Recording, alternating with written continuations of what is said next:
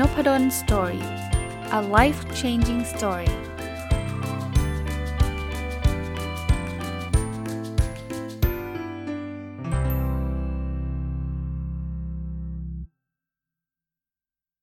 วัสดีครับ ยินดีต้อนรับเข้าสู่นพดล Story พอดแคสต์นะครับ แล้วก็วันเสาร์นะครับ ยินดีต้อนรับเข้าสู่รายการผู้ประกอบการวันหยุดหรือ Weekend Entrepreneur นะครับ ก็ยังคงอยู่กับหนังสือเล่มนี้นะครับ ไม่มีทุนช่วยก็รวยได้นะครับ แปลมาจากหนังสือภาษาอังกฤษคือ How to be a capitalist without any capital นะครับ คนเขียนคือคุณนาธานลัดก้า แล้วก็คนแปลคือคุณสรันน่วมจริตนะครับ ก็คอนเซปต์หนังสือน่าสนใจมากนะ เพราะว่าคนอยากรวยเนี่ย ก็จะต้องมีมีคำถามหรือข้อสงสัยว่าเราจะรวยได้จริงหรือ เพราะว่าเราไม่มีเงินเนาะคือพอมันไม่มีเงินเนี่ย ต้องต้องต้องเรียนตรงๆ มันก็มันก็มีส่วนแหละ มันก็ตัดออปชันหลายๆออปชัน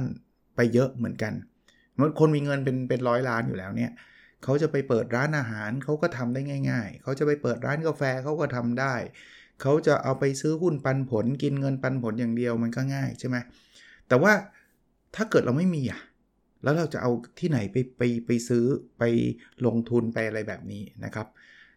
เข้าใจครับไม่มีมันยากกว่ามีอยู่อยู่แล้ว อันนี้อันนี้ชัดเจนนะครับ แต่ว่าไม่มีก็ไม่ได้แปลว่าทำไม่ได้นะครับ ก็รีวิวมาแล้ว1 1 1 ตอนเมื่อสัปดาห์ที่แล้วนะครับ ก็มามาถึงตอนที่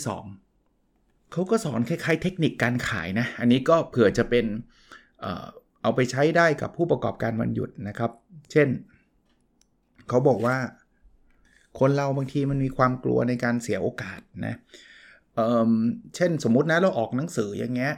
นะครับมันก็อาจจะมีหนังสือจำนวนจำกัดผมยกตัวอย่างก็ได้คุณวิสรุตจากเพจของวิเคราะห์บอลจริงจัง อันนี้เป็นตัวอย่างที่ดีของความกลัวที่จะเสียโอกาสนะครับ คือคุณวิสรุตเนี่ยออกหนังสือมาเนี่ยคุณวิสรุตไม่ได้ไปวางขายตาม C1 แล้วก็คุณวิสรุตเองก็บอกว่าไม่มีการ reprint นะ คือหนังสือคุณวิสรุตเป็นเรื่องของฟุตบอลนะเล่มล่าสุดเนี่ยก็เกี่ยวกับลิเวอร์พูลอะไรเงี้ยงั้นแปลว่าอะไรครับ แปลว่าถ้าจะซื้อต้องซื้อตอนเนี้ยแล้วเขามีวันเวลาที่จำกัดนะ ไม่ใช่ว่า เฮ้ย เดี๋ยวเอาไว้ปีหน้าว่างๆค่อยซื้อ มันไม่มีขายแล้วไง หรือมันอาจจะมีขายมือ 2 ซึ่งราคาอาจจะแพงก็ได้ หรือ ไม่รู้อะ ไม่การันตีอะ อย่างเงี้ย พอคนเราเริ่มรู้สึกว่า เฮ้ย ถ้าไม่ซื้อตอนนี้มัน มันคงยากแล้วนะในอนาคตที่จะซื้อ เขาก็ทำไม เขาก็อาจจะตัดสินใจซื้อได้นะครับ อันนี้คือความกลัวที่จะเสียโอกาสที่จะนำมาซึ่ง การขาย ผมเข้าใจครับว่าคุณวิสรุตไม่ได้ไม่ได้กะว่าจะใช้เทคนิคนี้ในการขายหนังสือหรอกเพราะว่าอุ้ยมีคนตามเพจเป็นเป็นหลายแสนนะครับมีโอ้โหมีคนอยากได้เยอะแยะครับ แต่ประเด็นคือผมแค่ยกตัวอย่าง ไม่ได้อยู่ในหนังสือเล่มนี้นะ ผมก็เอาตัวอย่างข้างนอกเนี่ยมาเล่าให้ฟังว่า เออมันมีส่วนช่วยนะครับ แต่แต่พูดถึงตรงนี้นิดหนึ่งนะ ส่วนตัวเนี่ยผมรู้นะวิธีการขายที่แบบว่าเออมันเหลือน้อยแล้ว ต้องภายในวันนี้เท่านั้นเนี่ยเป็นวิธีที่ดี ผมไม่ได้ต่อต้านวิธีนี้ แต่ว่าส่วนตัวไม่ได้ใช้ เพราะผมรู้สึกว่า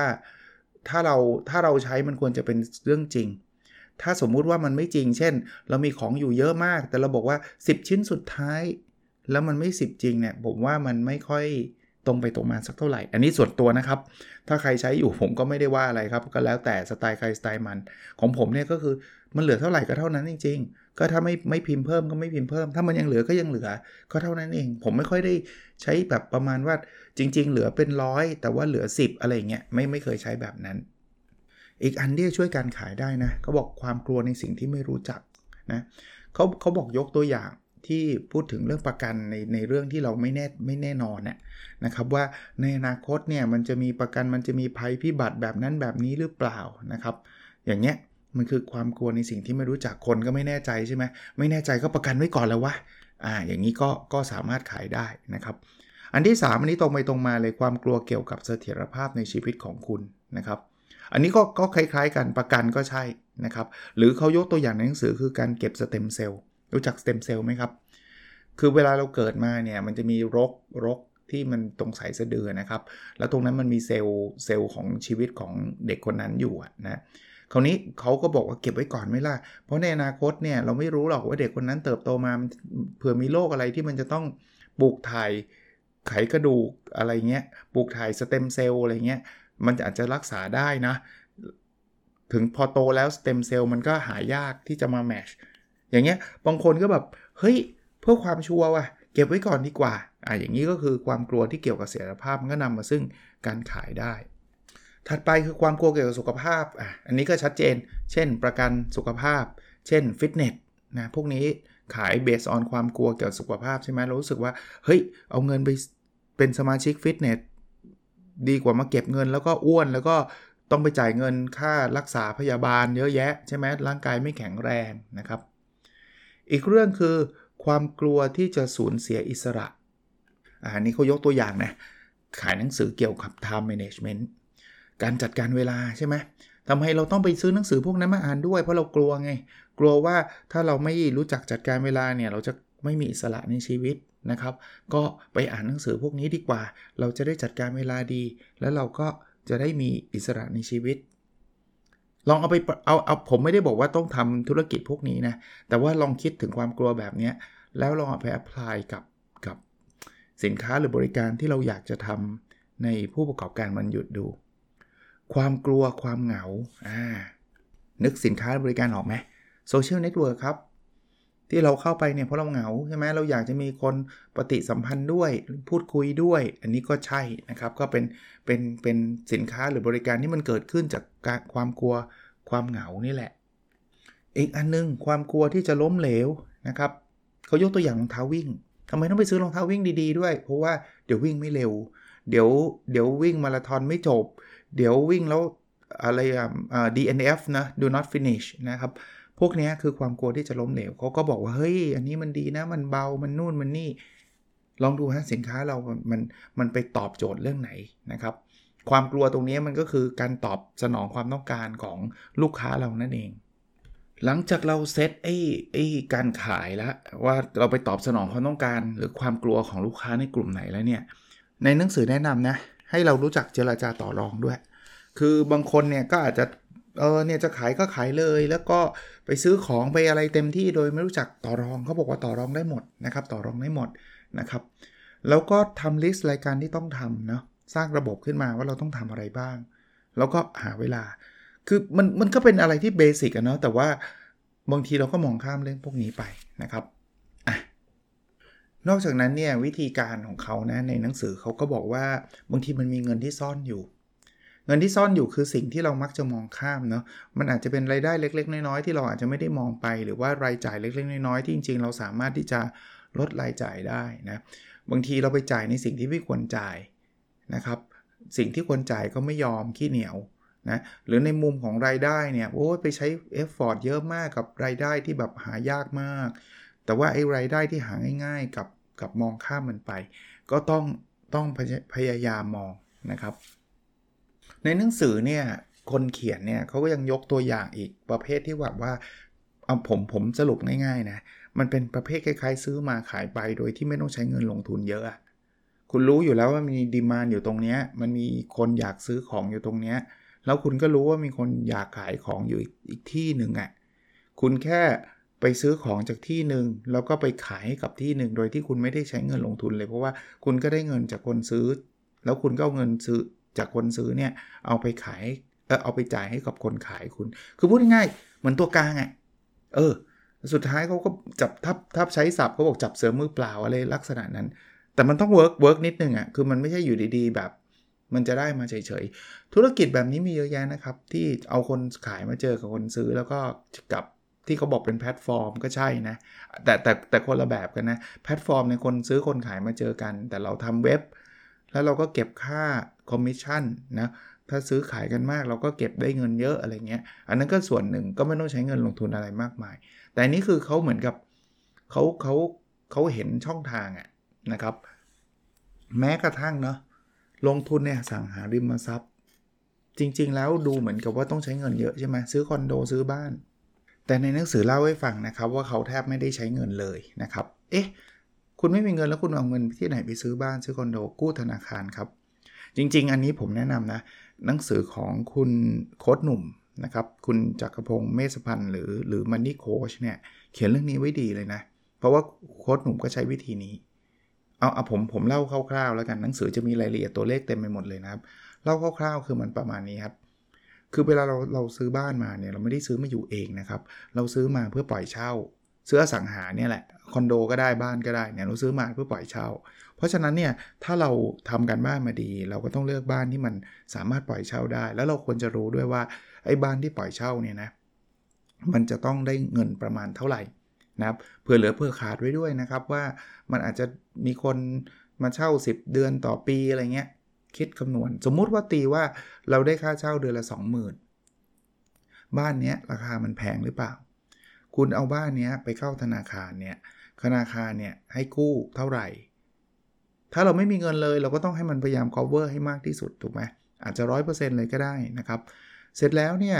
มันจะมีธนาคารก็จะบอกเลยว่าคุณจะต้องผ่อนเดือนเท่าไหร่ เมื่อกี้เราบอกว่าเราจะได้ค่าเช่าเดือนละ 20,000เนี่ยถ้าเกิดคุณได้คุณจะต้องผ่อน ทั้งเงินต้นทั้งดอกเบี้ยเนี่ยนะเดือนละหมื่นห้าอย่างเงี้ยคุณไม่มีความเสี่ยง จะพูดไม่มีความเสี่ยงก็ไม่เชิงความเสี่ยงน้อย เหตุผลเพราะว่าพอคุณกู้มาเสร็จปุ๊บคุณปล่อยเช่าคุณได้ 20,000 คุณก็เอาเงิน 20,000เนี้ยแบ่งมา 1 5ื่นไปคืนธนาคารทุกเดือน อีก 5,000 ก็เข้ากระเป๋า นี่คือรายได้เราเลยนะ แล้วถ้าเกิดคนอยู่ต่อไปเรื่อยๆเรื่อยๆเรื่อยๆคุณก็ผ่อนคอนโดจบ คุณก็ผ่อนบ้านนั้นจบ คุณได้บ้านมาฟรีๆเลย เพราะว่าคุณเอาเงินจากคนเช่านี่แหละ เอาไปผ่อน แน่นอนทุกอย่างมันมีความเสี่ยงครับ บางทีมันอาจจะผ่อนๆอยู่แล้วเขาไม่เช่าแล้วก็มีอันนี้ต้องเผื่อเหลือเผื่อขาดเขาก็ไม่ได้บอกว่ามันการันตีความสำเร็จ แต่ว่านี่คือ concept ของการที่ไม่ต้องใช้เงินนะครับ ถ้าใช้ศัพท์เขาเรียกว่า leverage นะใช้หนี้แทนนะครับ แต่ก็อย่าให้มันเกินตัว ถ้าต้องผ่อนเดือนละห้าหมื่นแล้วค่าเช่าเดือนละ2,000เงี้ย มันก็ไม่ไหว เพราะว่าเราก็ต้องผ่อนเองอย่างนี้ไม่ไหวนะครับ หรือแม้กระทั่งเนาะการเข้าไปซื้อธุรกิจที่มีอยู่แล้วเออคอนเซปต์นี้ก็น่าสนใจนะ ใครอยากจะทำเป็นผู้ประกอบการวันหยุด ลองพิจารณาคอนเซปต์นี้ดูนะ คือเขาบอกแทนที่เราจะต้องมาบิวธุรกิจขึ้นมาตั้งนานนะกว่าคนจะซื้อคนจะรู้จักคนจะติด คุณลองไปซื้อธุรกิจที่มันมีคนตามอยู่แล้ว แล้วคุณก็ซื้อในราคาที่ถูกทำถามว่าอา้าวแล้วมันมีคนตามอยู่แล้วอาจารย์มันจะไปขายถูกได้ไง มันมีหลายเหตุผลครับ อย่างในหนังสือเนี่ยบางทีเนี่ยไอ้ธุรกิจที่เขาทำอยู่เนี่ยตอนนี้โฟลเดอร์หรือคนก่อตั้งอะเขาไม่ได้สนใจมันอีกแล้วทำไมเขาไม่สนใจ เพราะเขามีธุรกิจอื่นที่ทำอยู่เขาก็มีวิธีการดูว่าเพจที่มันมีคนตามเป็นแสนมันอาจจะทิ้งร้างไม่มีคนมามาโพสต์เลยอย่างเงี้ยมันก็มีสัญญาณว่าเฮ้ย คนไม่คนเจ้าของไม่สนใจแล้วแต่เราอะสามารถเอาไปทำเงินได้นะ อย่างเงี้ยคือการการเข้าไปซื้อธุรกิจ เพราะนั้นเราจะซื้อในราคาที่ถูกเพราะอะไร เพราะว่าคนคนที่ขายเนี่ยเขาก็รู้สึกว่าเขาไม่ได้ทำอะไรแล้วไงทิ้งไว้เฉยอะคุณซื้อไปถูกแต่คุณสามารถที่จะไปต่อยอดทำธุรกิจของคุณได้ เขายกตัวอย่างเนาะเขาบอกว่าซื้อร้านค้าออนไลน์เงี้ยจะถูกกว่าไปซื้อร้านค้าที่มีหน้าร้านในหน้าร้านมันต้องมี มีอะไร มีที่ดินใช่ไหมมีสิ่งปลูกสร้างพวกนั้นมันแพงอยู่แล้วคน ถึงแม้ว่าเขาจะไม่ค่อยอยากขายแต่เขาคงไม่ขายถูกๆหรอก แต่ว่าไปซื้อร้านออนไลน์ที่เป็นแบบเป็นเว็บที่เขาเคยขายดีขายดี มีจำนวนลิสต์ลูกค้าอยู่ แต่วันหนึ่งเขาไม่อยากขายแล้วหรือว่าเขาไปทำอย่างอื่นแล้วอย่างเงี้ยนะครับเขาเน้นว่าพยายามซื้อแต่ไม่ได้แบบธุรกิจที่ไม่มีพนักงานเยอะๆนี่ไม่ไหว เพราะว่ามันต้องมีค่าจ้างที่ต้องจ่ายทุกเดือนอย่างเงี้ยไม่ไม่ไหว ถ้าอะไรที่ไม่มีพนักงานเนี่ยดีนะครับ หรือพวกที่มีฐานผู้ใช้งานที่สร้างไว้แล้ว ฐานลูกค้า มีคนติดตามเป็นหมื่นเป็นแสนเป็นล้านอย่างเงี้ยคุ้มนะครับ ยิ่งถ้าเกิดแบบมีการผูกขาดช่องช่องทางการจัดจำหน่าย แปลว่าหุยมันต้องซื้อขายกันช่องทางนี้เท่านั้นเนี่ยแต่นี้มันก็อาจจะถ้าเขาถ้าคนขายเขารู้ว่ามันมี benefit ตรงนี้เขาก็ขายเราแพงเหมือนกัน แต่บางทีคนก็ไม่สนใจนะครับ ลองไปซื้อดูแล้วก็เอาไปทำเงินต่อ แต่เวลาจะไปซื้อบริษัทพวกนี้นี่ไม่ใช่ซื้อมั่วซั่วนะครับ เฮ้ย เอาเลยจ่ายไปเลยอะไรเงี้ยไม่ใช่นะครับเขาก็มี list นะ จริง ๆ หนังสือเล่มนี้ดี คือเขายกตัวอย่างที่เขาทำจริงทั้งนั้นเลยนะครับเขาบอกว่าลองถามว่าทำไมผู้ก่อตั้งถึงตั้งบริษัทนี้มา ที่เราจะซื้อเนี่ยนะครับ ดูชีวิตเขาเป็นยังไงนะครับ ประเมินขนาดของบริษัทนะครับ แสดงให้เห็นถึงวิธีที่คุณจะทำให้ลูกค้าพวกเขามีความสุข เพราะบางทีเขาอาจจะมีลูกค้าแล้วเขาอยากจะเลิกแหละ แต่ถ้าเกิดคนใหม่มาแล้วทำให้ลูกค้าเขาแย่เนี่ยเขาก็เสียดายเขาก็รู้สึกผูกพันเนาะนั้นต้องบอกเขาว่าคุณจะทำให้ลูกค้าเขาดียังไงนะครับ แล้วก็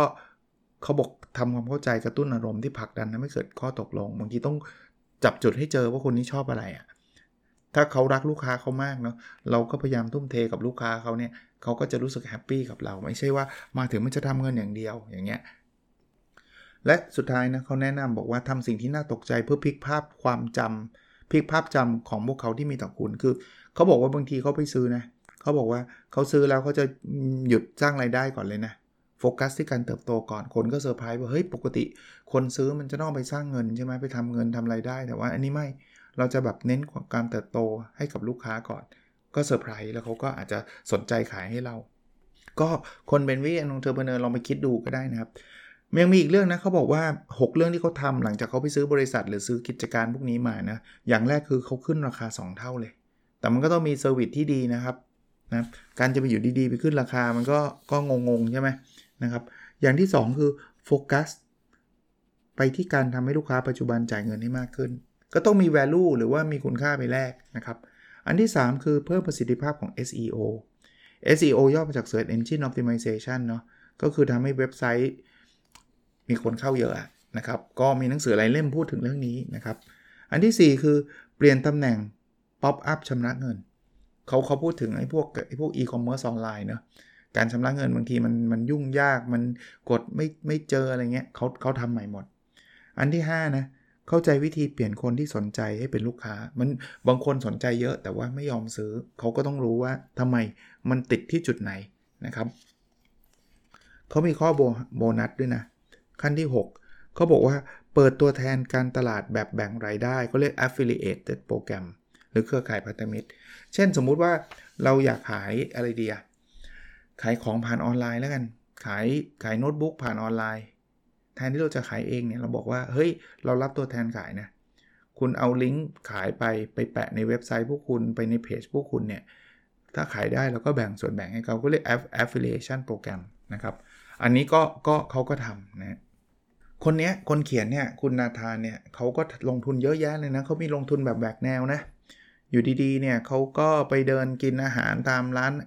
อาหารข้างทาง แล้วเสร็จแล้วเขาก็เลยไลฟ์ผ่าน Facebook แล้วเขาก็เอาเช็คไปให้เจ้าของร้าน บอกขอขอซื้อ เหมือนคล้ายๆ ถือหุ้นเนี่ยแล้วก็จะได้ปันผลเป็นรายได้ต่อเดือน อะไรอย่างเงี้ยกี่เปอร์เซ็นต์กี่เปอร์เซ็นต์คือคือพูดง่ายๆก็เดินไปกินร้านฮอทดอกร้านอะไรเงี้ยแล้วก็ไปแบบว่าไปหุ้นเขาเลย แล้วก็บอกว่าทุกวันนี้เงินก็วิ่งเข้าเข้าสู่กระเป๋าเขาทุกเดือน ทุกเดือน ทุกเดือน อย่างนี้ก็ทำนะครับ เขาทำอะไรเยอะแยะเลยนะครับ เรียนแบบคู่แข่งก็ทำนะ เห็นคู่แข่งทำอะไรก็ทำตาม เขาเขาชอบไปหาตามเว็บไซต์อะว่าอะไรขายดีอะแล้วเขาก็มาขายบ้างอารมณ์แบบนั้นเลยนะครับ ไม่ได้มีอะไรยุ่งยาก ไม่ต้องมานั่งคิดนวัตกรรมเองอะไรเงี้ยนะครับ แน่นอนวิธีนี้มันอาจจะไม่ได้เป็นวิธีทำให้เขาเป็นบิลเกตหรือมาร์คซักเคอร์เบิร์กอะไรเงี้ย แต่เขาไม่ต้องการไงเขาแค่แบบว่าอยากทำทำรายได้อะเขาก็ไปดูตามเว็บต่างๆ ว่า เออสินค้านี้ขายดีฉันมาขายดีกว่า ทำแม้กระทั่งวิธีหาของขายนะ หาไอเดียเนาะเข้าไปตามกลุ่ม Facebook ไปฟังพอดแคสต์เกี่ยวกับผู้ประกอบการ เผลอๆมาฟังอันนี้อันนี้แค่ยกตัวอย่างนะครับ ฟังผู้ประกอบการมันหยุดเนี่ยอาจจะได้ไอเดียวันนี้อาจจะมีไอเดียหลายอย่างออกไปทำก็ได้นะ ลักษณะแบบนี้ก็จะช่วยเราได้ แล้ววิธีขยายยอดขายเขานะก็อาจจะไปซื้อบริษัทอื่นอย่างที่เมื่อกี้ผมเล่าให้ฟังนะครับ หรือถ้าเกิดไม่ซื้อก็ไปเป็นหุ้นส่วนนะไปเป็นหุ้นส่วนบริษัทอื่นนะครับ หรือเพิ่มสินค้า อะไรมากขึ้นนะครับ ก็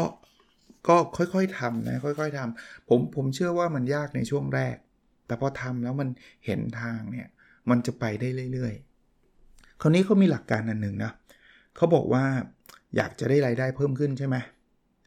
ข้อที่1นนะเพิ่มส่วนแบ่งในกระเป๋าเงินของลูกค้า โดยการเพิ่มเวลาที่ลูกค้าอยู่ภายใต้การควบคุมของคุณ สมมุติเป็นเว็บเนี่ย คุณอยากให้ลูกค้าจ่ายเงินให้เราเยอะขึ้น ก็ต้องให้เขาอยู่ในเว็บเรานานขึ้น ซึ่งก็ต้องมีวิธีการดึงดูดต่างๆนะครับอันนี้ก็เป็นวิธีแรก คราวนี้ถ้าเกิดวิธีที่2นะที่จะทำให้กำไรเรามากขึ้นเนี่ยนะคือพอเรามีลูกค้าเยอะเนี่ยคราวนี้ไปคุยกับซัพพลายเออร์ครับขอส่วนลด แต่ก่อนเนี่ยเราซื้อเขาในราคาเต็มแหละ เพราะว่าจำนวนจำนวนจะเรียกว่าอะไรอะ่ะจำนวนลูกค้าเรายังไม่เยอะใช่ไหมจำนวนสินค้าที่เราขายมันก็น้อย พอลูกค้าเราเยอะปุ๊บเนี่ยไปคุยกับเขาได้เลยนะต่อรองได้ นะครับอันนี้ก็จะช่วยเงินในอยู่ในกระเป๋าเราเยอะขึ้นอีก เพราะว่าเราเรา save save รายจ่ายไปได้ ก็ก็ลองดูนะหารายได้ทำให้ลูกค้าซื้อเรามากขึ้นใช่ไหมไปลดค่าใช้จ่ายนะครับ พอเรามีลูกค้าเยอะปุ๊บบางอย่างมันซื้อซื้อมาเยอะอะค่าใช้จ่ายมันก็จะลด อันที่ 3 อันนี้เขาบอกว่าทำให้กระแสรายรับเราเพิ่มขึ้นจากจากจากหลายโปรเจกต์ที่มันสอดคล้องกัน เขายกตัวอย่างเนี่ยเป็นตัวอย่างของพอดแคสต์ครับ เขาบอกเขาทำธุรกิจพวกนี้แต่ในขณะเดียวกันเนี่ยเขาก็ทำพอดแคสต์ไปด้วย แล้วมีคนตามพอดแคสต์เขาเยอะแยะมากมาย เขาก็เลยบอกว่ามันเป็นเป็นพลังทวีเลย มันมันมาทั้งคู่นะครับจริงๆ ตัวพอดแคสต์ก็เป็นโปรเจกต์ที่ทำเงินให้เขานะ เพราะว่าพอมีคนตามก็มีโฆษณาเข้ามีอะไรเงี้ยก็เป็นโปรเจกต์ที่ทำเงินแต่เขาบอกว่ามันไปทวีคูณกับไอ้สินค้าหรือบริการที่เขากำลังทำคือเขามีสินค้าพูดง่ายๆเขาก็มาโฆษณาผ่านพอดแคสต์เขาเนี่ยคนก็สนใจมากขึ้นอีก อย่างนี้คือพลังทวีคูณ นอกจากซื้อแล้วนะหนังสือเล่มนี้ยังสอนการขายด้วย คือมันเหมือนซื้อซื้อซื้อธุรกิจมาปั้น พอปั้นแล้วมัน work มันถึงเวลามีคนมาติดต่อ แต่เขาก็บอกว่ามันไม่ได้ไม่ได้ทุกครั้งนะ ที่เขาจะขายเขาก็ต้องดู potential ก่อน ถ้ามันมาติดต่อราคามันถูกไปเขาก็ไม่ขาย แต่ถ้าราคาเหมาะสมเขาไม่เก็บไว้นะครับเขาก็ขาย เขาบอกว่าวิธีที่ที่ขายที่ดีคือขายตอนที่มันกำลังจะรุ่งเนะี่ย ตอนที่กำลังฮอตเนี่ยเออนะราคามันจะดี ถ้ามันกำลังจะเจ๊งไม่มีใครซื้อหรอกถ้าซื้อก็ราคาต่ำก็ผมว่านะโดยรวมนะ วันนี้คงจบแล้วล่ะนะครับเออเป็นหนังสือที่อ่านไม่ง่ายตรงที่มันมันมันมันหนา แต่ว่ามันได้ไอเดียมันได้ไอเดียแล้วก็ลงรายละเอียดเยอะ เพราะว่าคนคนเขียนเป็นคนทำเองนะครับมีตัวลงตัวเลขให้อ่านเลยล่ะดีนะ ส่วนตัวชอบนะครับ แล้วก็ ผมว่ามันอาจจะต้องอิงกับพวกเว็บไซต์พวกออนไลน์เยอะหน่อย เพราะว่าการทำธุรกิจที่ไม่ต้องใช้เงินเลยเนี่ยวิธีที่นิยมมากมากก็คือวิธีที่มันเป็นออนไลน์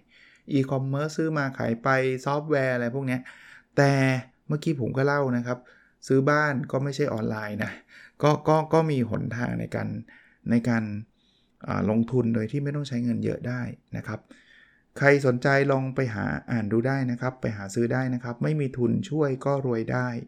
แปลมาจากหนังสือ How to be a capitalist without any capital ของคุณนาธานลัตกาแล้วก็แปลโดยคุณสรันน่วมจริตนะครับ ของสำนักพิมพ์ Live Rich ของโค้ดหนุ่มนะครับ ก็เผื่อจะเป็นประโยชน์นะ ผมก็เอามาสรุปสั้นๆ ให้กับทุกท่านนะครับ โอเคครับ แล้วเราพบกันในสดถัดไปนะครับ สวัสดีครับ